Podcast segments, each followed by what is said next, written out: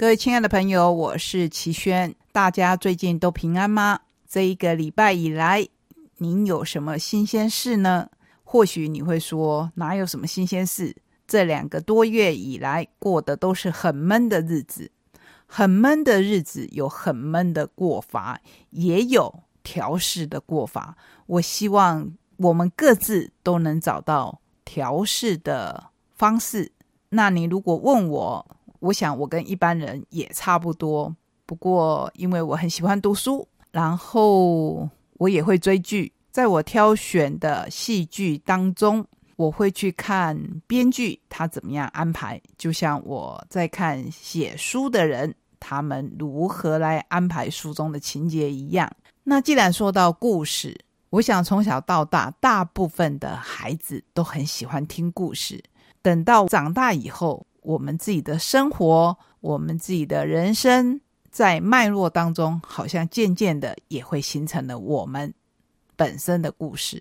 所以今天，不管是在选书单元，还是我们的共读单元，我想要跟大小朋友一起来分享各式各样的故事。当然，你会问，然后呢？然后呢？如果我起了一个头，引起了你的好奇，希望。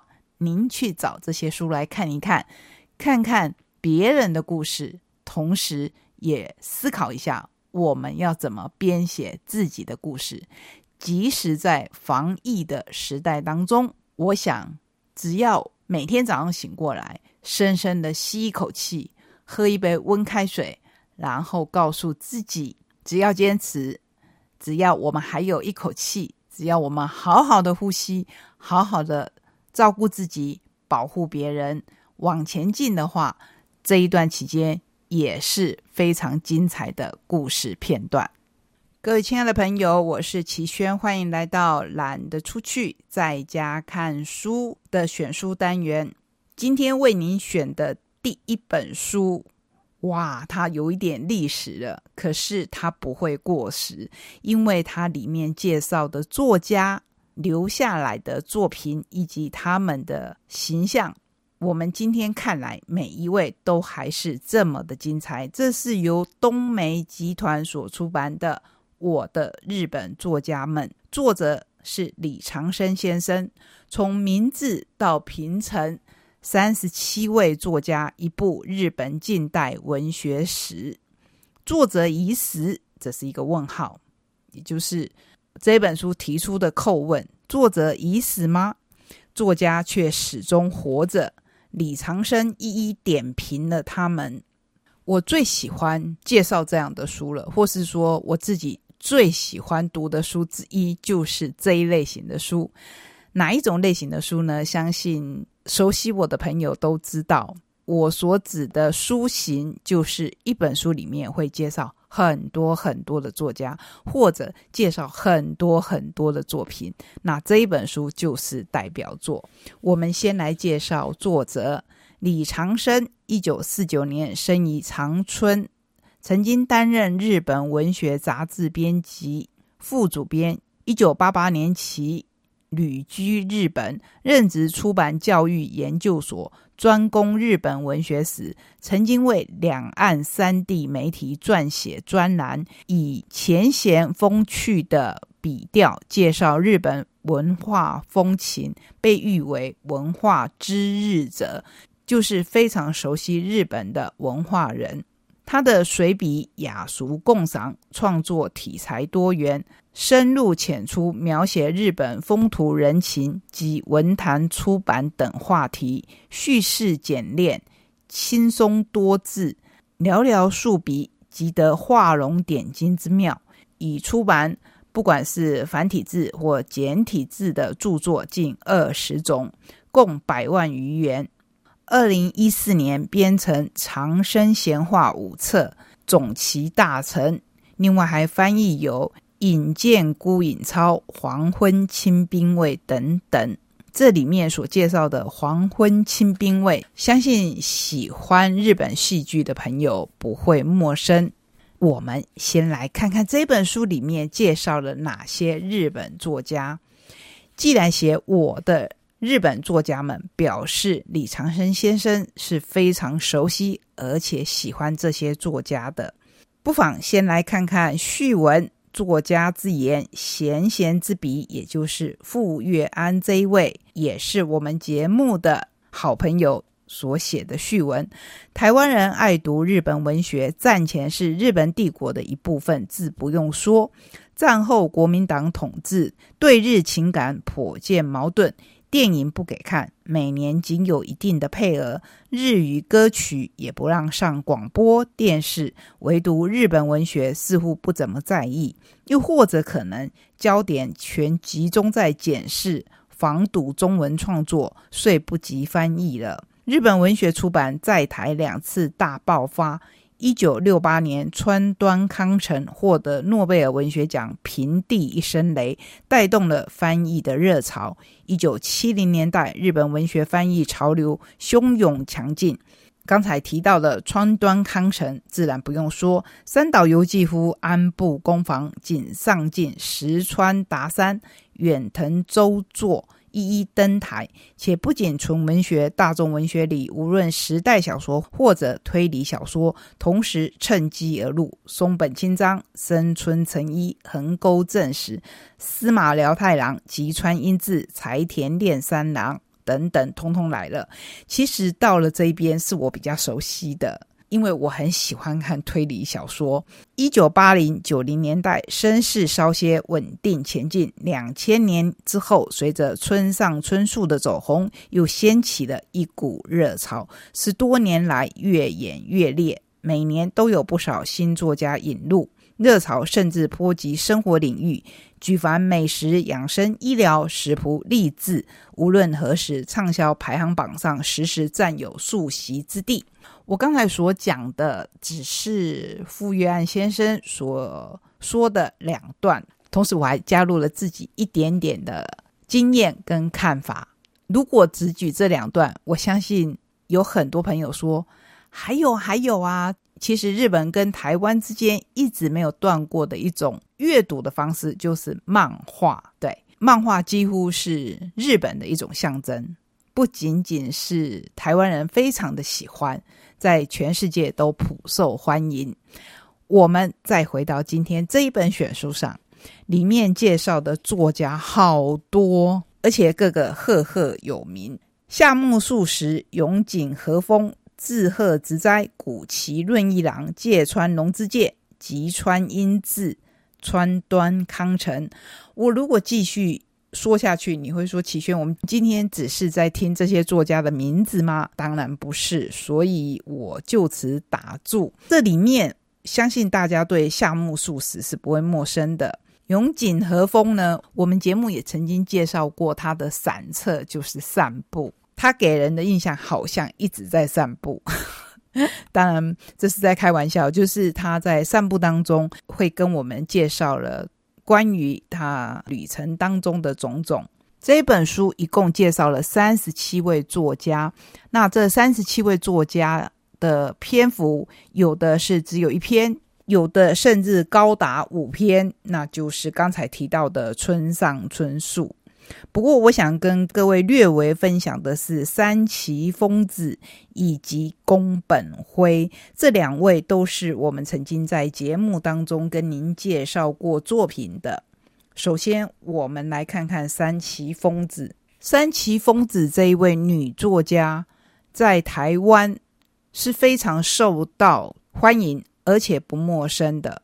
光是她的《白色巨塔》。在日剧就拍过三次，其中大家印象很深的应该是第二次，因为演员的阵容非常的完整而坚强。虽然第三次的拍摄，我们也看到很多演员精彩的演出，可是好像味道就少了那么一点点。当然，这是我个人的看法。那我们来看看。李长生先生怎么来说三崎丰子？他的标题叫做《小说长名警示中》。日本出版不景气，二零零九年书刊销售而跌回了二十年前的水准。但冷眼细看，惨跌的主要是过于依赖广告，而内容与编辑又未能跟上时代的杂志。实际上，图书跌得不算惨。书店里岂止村上春树的《E.Q. 八四一枝独秀》，三崎丰子的几部小说，而且是旧作，如《不毛地带》《白色巨塔》《不成的太阳》也卖得火，如火如荼。这其中。除了我刚才提到的白色巨塔，相信您对不成的太阳也不会陌生，因为这套书我在节目当中介绍过两次。每次遇到国内有重大的交通灾难，我就会在想起不成的太阳这一套书，然后深深的为三崎丰子所做的深入的调查而折服，因为他每写一部书，一定花。莫大的心血去调查以后，才详细的写出来。难怪每一本书都那么的打动我们。好，我要赶快来介绍我想跟各位分享的第二位作家宫本辉。宫本辉是独生子。一九八三年九月，他参加水上绵率领的日本作家代表团访问中国，成员中还有中野孝次。仅出孙六，黑井千次，他年龄最小。两周的行程，中国作家邓友梅一路相陪。对宫本辉的印象是，有时像一个装大人的孩子一般乖，有时天真浪漫，甚至很任性。黑井就叫他独生子女阿辉。水上棉开玩笑，没有兄弟姐妹，独生子就会是少爷，阿辉是二少。宫本辉回嘴：“少爷有富的，有穷的，我可是穷少爷。”好，这一本书实在是非常的精彩。每一位作家都有他的风格，每一位作家透过李长生这一位作者的介绍，让我更加的了解，也更加的想要一睹他们的作品，甚至是看过的会想要重看。想要从中看出我过去所没有看到的隐喻或是重点，希望各位听了我的介绍，也会想要去找这些作家的书来看一看。不过，首先你就从这一本书开始吧。你先看这一本书，然后去找到你所喜欢的日本作家。有兴趣的话，再进一步的去了解日本，不管是纯文学。还是日常的写作，乃至于推理小说。刚才我们介绍了一本真的是含金量非常高的作品，就是李长生先生的《我的日本作家们》。我现在就要来介绍他里面提到的作家的作品。首先，我们介绍两本宫本辉的小说。这两本书都由清空出版社所出版。第一本是我已经介绍到第三个版本的《锦绣》，熟悉我的朋友一定会说：“齐轩好偏心哦，非常偏心宫本辉这本小说。”没错，我真的很喜欢《锦绣》。不过，我今天还要介绍宫本辉的另一本小说，叫《泥河银川》。既然是新介绍给各位的小说，当然要从这一本先来说起。现今的世界，随着经济贫富悬殊，人类也陷入了精神性贫富差距的漩涡之中。越来越多的人被肤浅的东西吸引，却厌恶深刻的事物；过度评价无谓的小事，却蔑视真正重要的大事。而我想，这个倾向将会日益严重吧。这是宫本辉在我们进入小说之前，仿佛在跟我们聊天一样，先说说的一段话。然而，在精神性这个重要的问题上，其实无关学历、职业与年龄，因种种原因无法接受高等教育的无名大众中，还是有许多人拥有深度的心灵。反观，更有无数从优秀大学毕业的人，做着令人钦羡的工作，仍无法摆脱幼稚肤浅的心智，任由年华虚长。哇，这段话真的是听得我们会有一点冒冷汗。宫本会说：“我二十七岁立志成为作家，至今已经四十年。这一段时间以来，我总秉持着想带给那些含藏着深度心理、高度精神性的市井小民幸福、勇气与感动的信念来创作小说。四十年来，我所引以为豪的是，我努力在小说这个虚构的世界里展示了对人而言何谓真正的幸福、持续努力的根源力量以及超越烦恼与苦痛的心。因此，那些拥有高学历、经济优渥却心智肤浅、精神性薄弱的人，应该不会在我的小说面前驻足停留吧。而有这么多的台湾读者愿意读我的小说，我感到无上光荣，也十分幸福。衷心的希望今后能将作品与更多的朋友分享。这也是我会一再介绍宫本辉锦绣的原因，因为锦绣是我个人非常喜欢的一本小说。不过，今天我们先来说泥河跟银川这本书很薄。泥河跟银川又是各自独立的故事，所以看起来甚至会比锦绣还要轻松。我所谓的轻松是，你会觉得它轻薄短小，读起来更为容易。可是当你深深被宫本辉的文笔营造的世界吸引进去的时候，你就看到了人生的起伏跟波折。如果以宗教的，立场来说，常常有人说人生是很苦的，我们常常免不了“我是生来受苦的吗”这种感觉。在泥河跟银川里面，我们看到了生活底层的人，他们求生的意志与方式，看起来你会很心疼，同时好像会起一种共鸣。这种共鸣感倒不是同一个时代，而是人类同一种心境。那我要回头来说，我自己最喜欢的《锦绣》。《锦绣》这一本书是由书信所构成的。你会看到一对男女在通信，而你从他们的信件来往当中，才会了解他们的故事。原来他们曾经是一对夫妻，太太的家世很雄厚，先生被岳父所赏识，成为女婿。担起了这一家公司，虽然还没有接班，可是至少是辅佐的大责任。不过有一天发生了社会案件，也就是先生外遇了。我想熟悉日本社会，或者说熟悉日本企业或是政界文化的人，会觉得这好像没有什么大不了嘛，逢场作戏，甚至有时候是利益挂钩的结果。男人外遇。成了企业界或是政治圈中的一种必然。不过，我们看到的是，这个外遇的对象，他的个性非常极端。之所以会变成社会案件，是因为他想要制造一个殉情的结果。可是，我们书中的男主角活下来了。那活下来之后，要怎么收拾这个残局？当然就免不了会走上离婚。多年以后，这一对男女再次相逢，相逢在一个密闭的空间，也就是缆车。你可以想想看，当再婚又离婚的女主角带着她的孩子，而且是一个比较特殊的孩子，坐在缆车上，结果就在缆车的门快要关上的同时。匆匆闪进了一个人，门一关上，缆车就往上爬。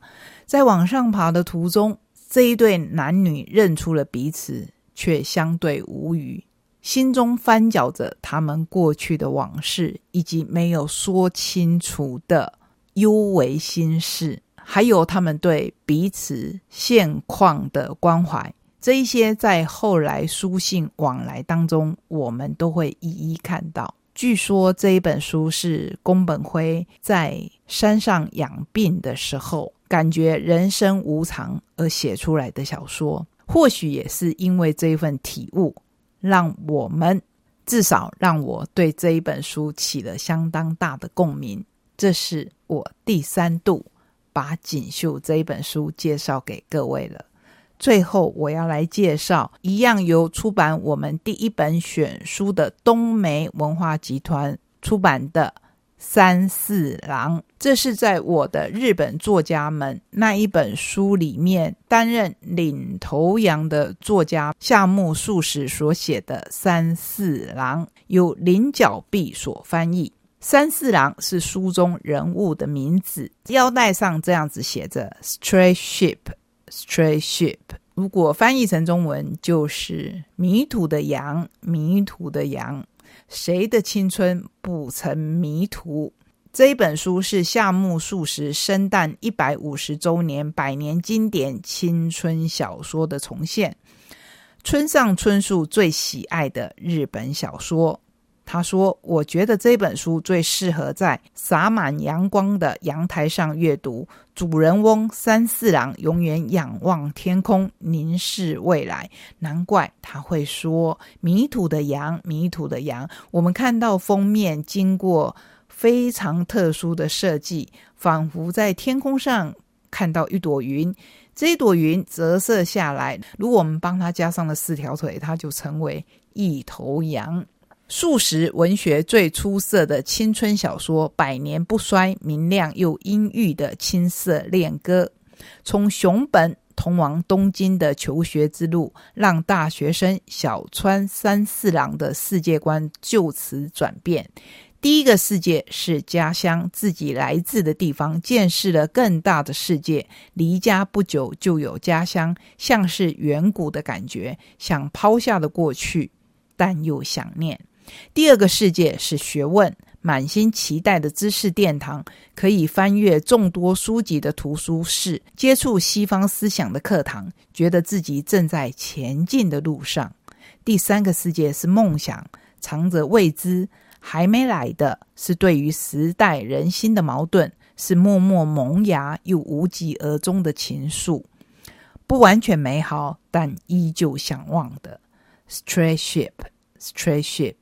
三四郎与美弥子的密语，却又暗喻了彼此的人生，也就是男女主角。如果你觉得他们的通关密语是迷途的羊，是不是心中好像已经隐隐有一股感觉，他们的结局并不会是一个王子与公主从此快乐生活下去的 happy ending？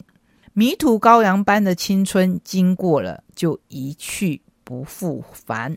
在我的日本作家们里面，其实李长生先生并没有特别提到三四郎，就如他在宫本辉那一章里面也没有特别提到锦绣跟泥河银川。